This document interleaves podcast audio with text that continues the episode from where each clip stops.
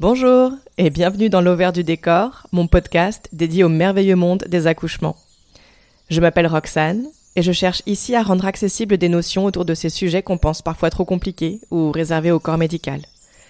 En réalité, ça pourrait nous être très très utile d'en savoir plus sur tout ça pour pouvoir prendre des décisions éclairées et être actrices et acteurs de nos grossesses et accouchements. Donc je vais décortiquer des études, faire des recherches et tenter de démêler le vrai du un peu moins vrai pour essayer de vous faire des synthèses sur des principes importants, parce que c'est ça mon but avec ce podcast, amener les personnes enceintes à se questionner et réfléchir par elles-mêmes. Le savoir, c'est le pouvoir, vous vous rappelez? Alors c'est parti. Je me suis rendu compte ces derniers mois qu'un des acteurs de l'accouchement qui concentrait le plus de croyances erronées, c'était le col de l'utérus. Beaucoup de personnes ont à son propos des a priori faussés qui prennent leurs racines d'abord dans une méconnaissance et une absence d'éducation sur le sujet, c'est certain, mais aussi un flou dont j'ai l'impression qu'il est un peu entretenu par le système médical. On entend notamment beaucoup d'histoires de col qui ne s'ouvraient pas au bout de 48 heures de travail, donc il a bien fallu faire une césarienne, heureusement que j'étais à l'hôpital, blablabla, vous connaissez le refrain. Sauf que ça, c'est tout bonnement impossible, et on expliquera pourquoi tout à l'heure. Mais revenons-en d'abord au basique pour comprendre ce qu'est le col de l'utérus et comment il fonctionne. Le col de l'utérus, c'est la partie basse de l'utérus qui s'ouvre sur le haut du vagin. Imaginez comme un entonnoir qui serait penché vers l'arrière, donc le haut de l'entonnoir en arrière par rapport à l'avant, et dont le bas, la pointe là de cet entonnoir, s'ouvrirait sur un bol.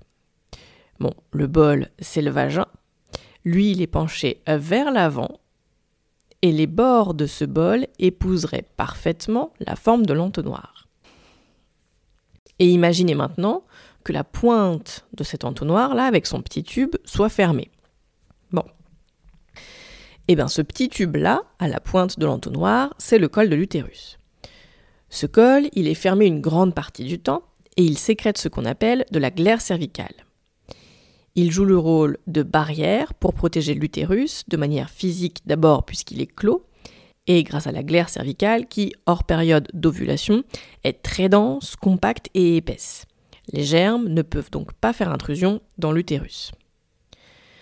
Aux alentours de l'ovulation, le col va s'ouvrir légèrement et la glaire cervicale va changer de texture.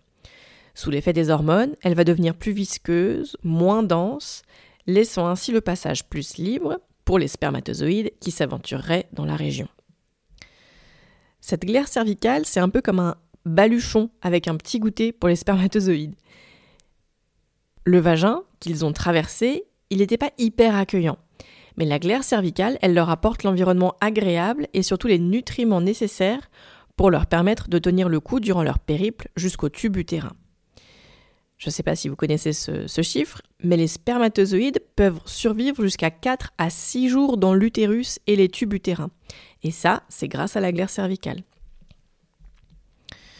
Ensuite, durant la grossesse, le col va rester bien fermé jusqu'à la fin et il sera encore mieux protégé grâce à une accumulation de sécrétions glaireuses qu'on appelle le bouchon muqueux.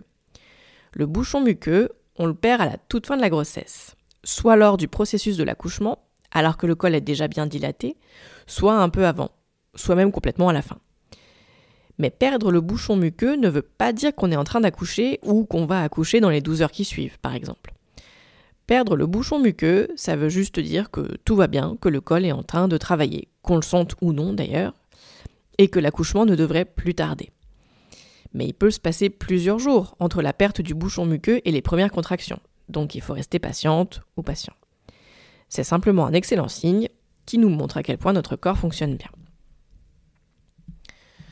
Et alors ce bouchon, à quoi il ressemble? Alors attention, ça va être un peu graphique, mais moi je trouve que ça ressemble à comme un énorme glaire, comme quand on est malade, genre euh, mais dix fois plus gros, avec des filets plus marrons ou rosés. On peut le perdre en plusieurs fois. On peut en retrouver un peu sur le papier toilette quand on se tamponne après avoir fait pipi par exemple, quand on est près de l'accouchement, ou après une poussée ou autre. Moi, j'en ai perdu en plusieurs fois dans les deux jours, je crois, qui précédaient mon premier accouchement. Et pour mon deuxième, je ne l'ai pas vu du tout. Enfin, je crois qu'il s'est écoulé en même temps que ma poche des os a rompu quand j'ai commencé à pousser juste avant que mon bébé ne sorte. Donc, en vrai, j'ai pas vraiment bien pu observer mon bouchon muqueux cette fois-là. Mais donc, notre col de l'utérus. on est enceinte ou enceint, c'est la fin de la grossesse, et on nous dit qu'avant que le col ne commence à se dilater, il va d'abord commencer par s'effacer. Enfin, ça c'est surtout vrai pour les premières grossesses, car c'est moins systématique pour les deuxièmes, troisièmes ou xème grossesses. Mais alors qu'est-ce que ça veut dire? Vous vous rappelez de notre image d'entonnoir avec le petit tube en bas du triangle? Bon, notre petit tube c'est notre col, et le triangle c'est le corps de l'utérus. Eh bien, un col qui s'efface, c'est un col qui remonte progressivement pour se confondre avec le corps de l'utérus. Le petit tube disparaît donc progressivement et on n'a plus que le triangle, corps de l'entonnoir, le corps de l'utérus. Et une fois que le col est effacé, les contractions peuvent commencer à dilater le col pour reprendre les termes employés par le système médical. Mais qu'est-ce qui se passe en réalité? Les contractions, ce qu'elles font, c'est qu'elles raccourcissent les fibres musculaires de l'utérus et essentiellement celles qui composent le fond de l'utérus. Et ça, ça a deux conséquences. La première, c'est que en ramenant les fibres musculaires, ça remonte le col de l'utérus et ça l'efface puis le dilate. Mais surtout, en raccourcissant les fibres musculaires et surtout celles qui composent le fond de l'utérus, celui-ci, donc ce fond utérin, gagne en densité et en force pour pouvoir ensuite éjecter le fœtus hors de l'utérus lorsque tout le monde est prêt pour que bébé puisse naître. Mais donc on en parlait dans l'épisode sur les phases de l'accouchement, de la même manière que le col peut se dilater, s'ouvrir de 1 cm en 10 heures ou de 10 cm en 30 minutes, il peut aussi bien s'effacer progressivement dans les semaines précédant l'accouchement, tout comme ne le faire qu'au moment même du début des contractions, ou même mettre plus de temps que ça, sans que ça signifie qu'il y ait le moindre problème. Donc chercher à savoir où en est la dilatation du col, c'est à mon sens très problématique parce que ça implique généralement des touchés vaginaux, ce qui fera forcément sortir la personne en train d'accoucher de sa bulle d'ocytocine, puisqu'on ne reçoit pas une pénétration quelle qu'elle soit de manière froide et parfaitement détachée. Hein. on n'est pas des machines, on le rappelle. Donc non seulement les touchés vaginaux ou connaître sa dilatation, ça fait sortir de sa bulle, mais en plus, ça peut générer des sentiments et des émotions négatives, comme de l'impatience, de la déception, du découragement. Si on nous détecte par exemple une ouverture à 5 cm alors qu'on espérait être à 8, bon, sauf que, et on ne le répétera jamais assez, être dilaté à 5 cm à 20h15, ça ne veut pas dire qu'on ne sera pas dilaté à 10 à 20h30. Ça n'a aucune signification. Bon, parlons maintenant de cette croyance du col qui ne s'ouvrirait pas. Mais juste avant, je voudrais juste dire un petit mot sur le bourrelet de col.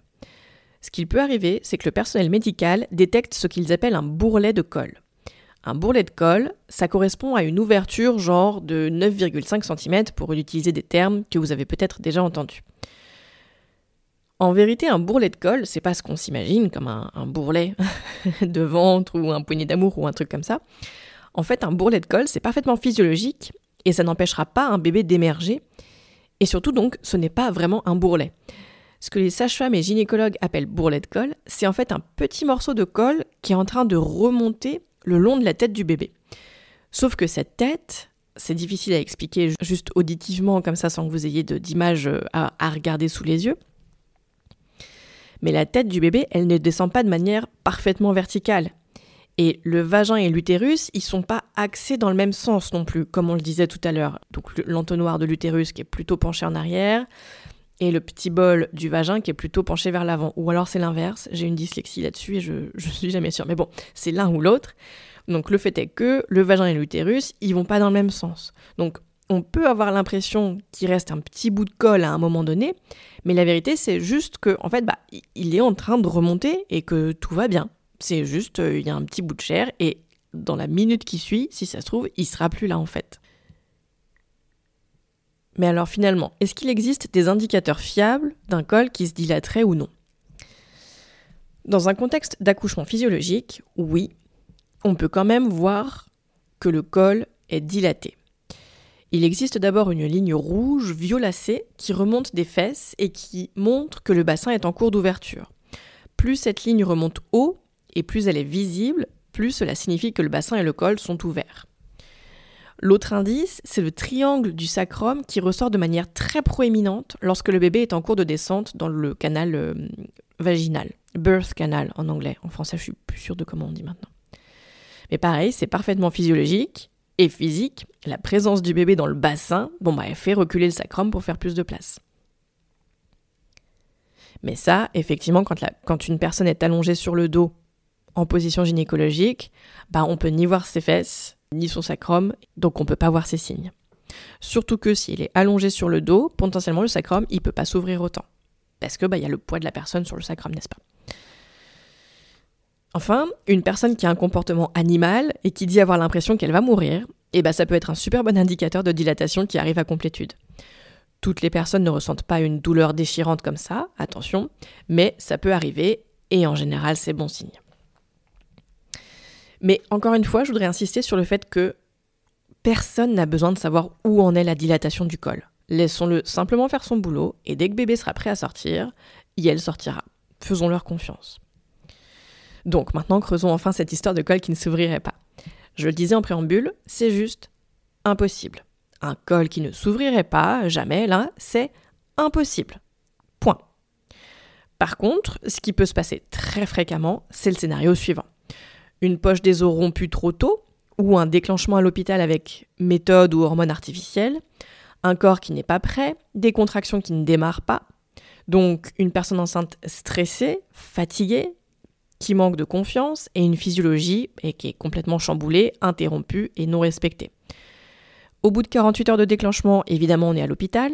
Le col n'a toujours pas bougé et le personnel médical peut vous dire que le col ne veut pas s'ouvrir, qu'il y a une absence de progression.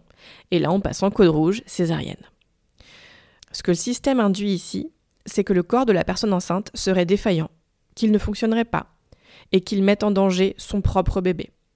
On peut alors imaginer la dose de culpabilité immense et la santé mentale de la personne enceinte qui est sacrément mise à mal, ce qui a évidemment un impact ensuite dans les dépressions du postpartum.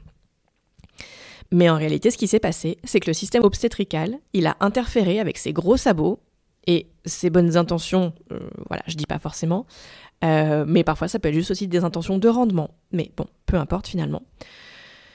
Il a interféré dans la physiologie de la naissance, ça a empêché le corps de faire son travail. Ce n'est pas de la faute de la personne enceinte si son col ne s'est pas ouvert. C'est de la faute du système. Vous venez d'écouter L'Auvert du décor.